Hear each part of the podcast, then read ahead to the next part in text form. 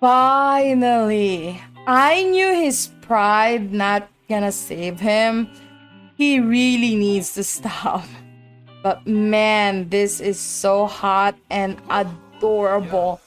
The way he smiled, it completely just killed me and died and went to a happy place. I'm gonna lose my freaking mind. The way he smiled when he saw the dildo, man, Matthew, you should buy all the kinky stuff you can find if that angelic smile is the thing that's gonna be seen all the time. I would just buy all of them. Man, I just can't stop talking about that smile. It's so freaking adorable.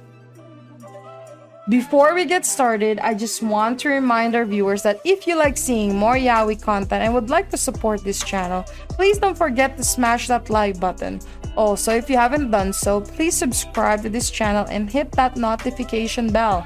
Feel free to message me in my social media at Sealed Fujoshi, which I'll be using to interact with viewers about more Yaoi content.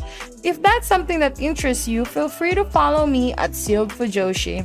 Finally, this episode will contain explicit content and a lot of manhwa spoilers. With that, with that in mind, please proceed with caution. You have been warned. Now, without further ado, let's jump into chapter 16 of Under the Green Light. Am I correct to assume, or is this the first time that we all saw Jin smile? Twice in a single chapter, people, with his hair freaking down. I don't freaking blame Matthew at all for getting obsessed with him because I'm feeling the same way. How are they deep and madly in love with each other? Oh my god, I'm dying. Both are so freaking good. I want to have some too. My single ass is crying forever right now. and I can't stop smiling with what Jin said when he said, Do you count the grain while eating the rice? Damn, boy.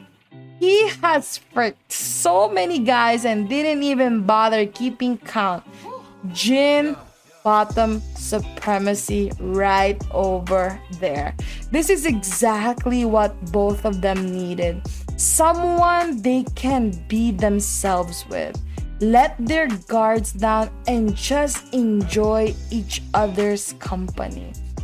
What makes this series is steamier than any other boys love out there is the fact that the author draws individual panels of Jin grabbing on bed sheets. And I think it gives more feeling on what's going on in that moment. Like you can really feel like he's really enjoying what's going on and the details. Mm, Matthew is gonna fall really hard, guys.